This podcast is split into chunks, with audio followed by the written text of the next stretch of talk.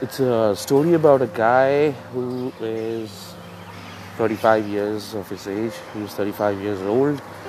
Various incidents that have happened in his life. Couple of characters are there. Couple of names are there. The couple of names he was linked with. Ups and downs happen in his life. So it's basically a short, not kind of a love story, but a story that portrays his entire life. I hope you can enjoy it.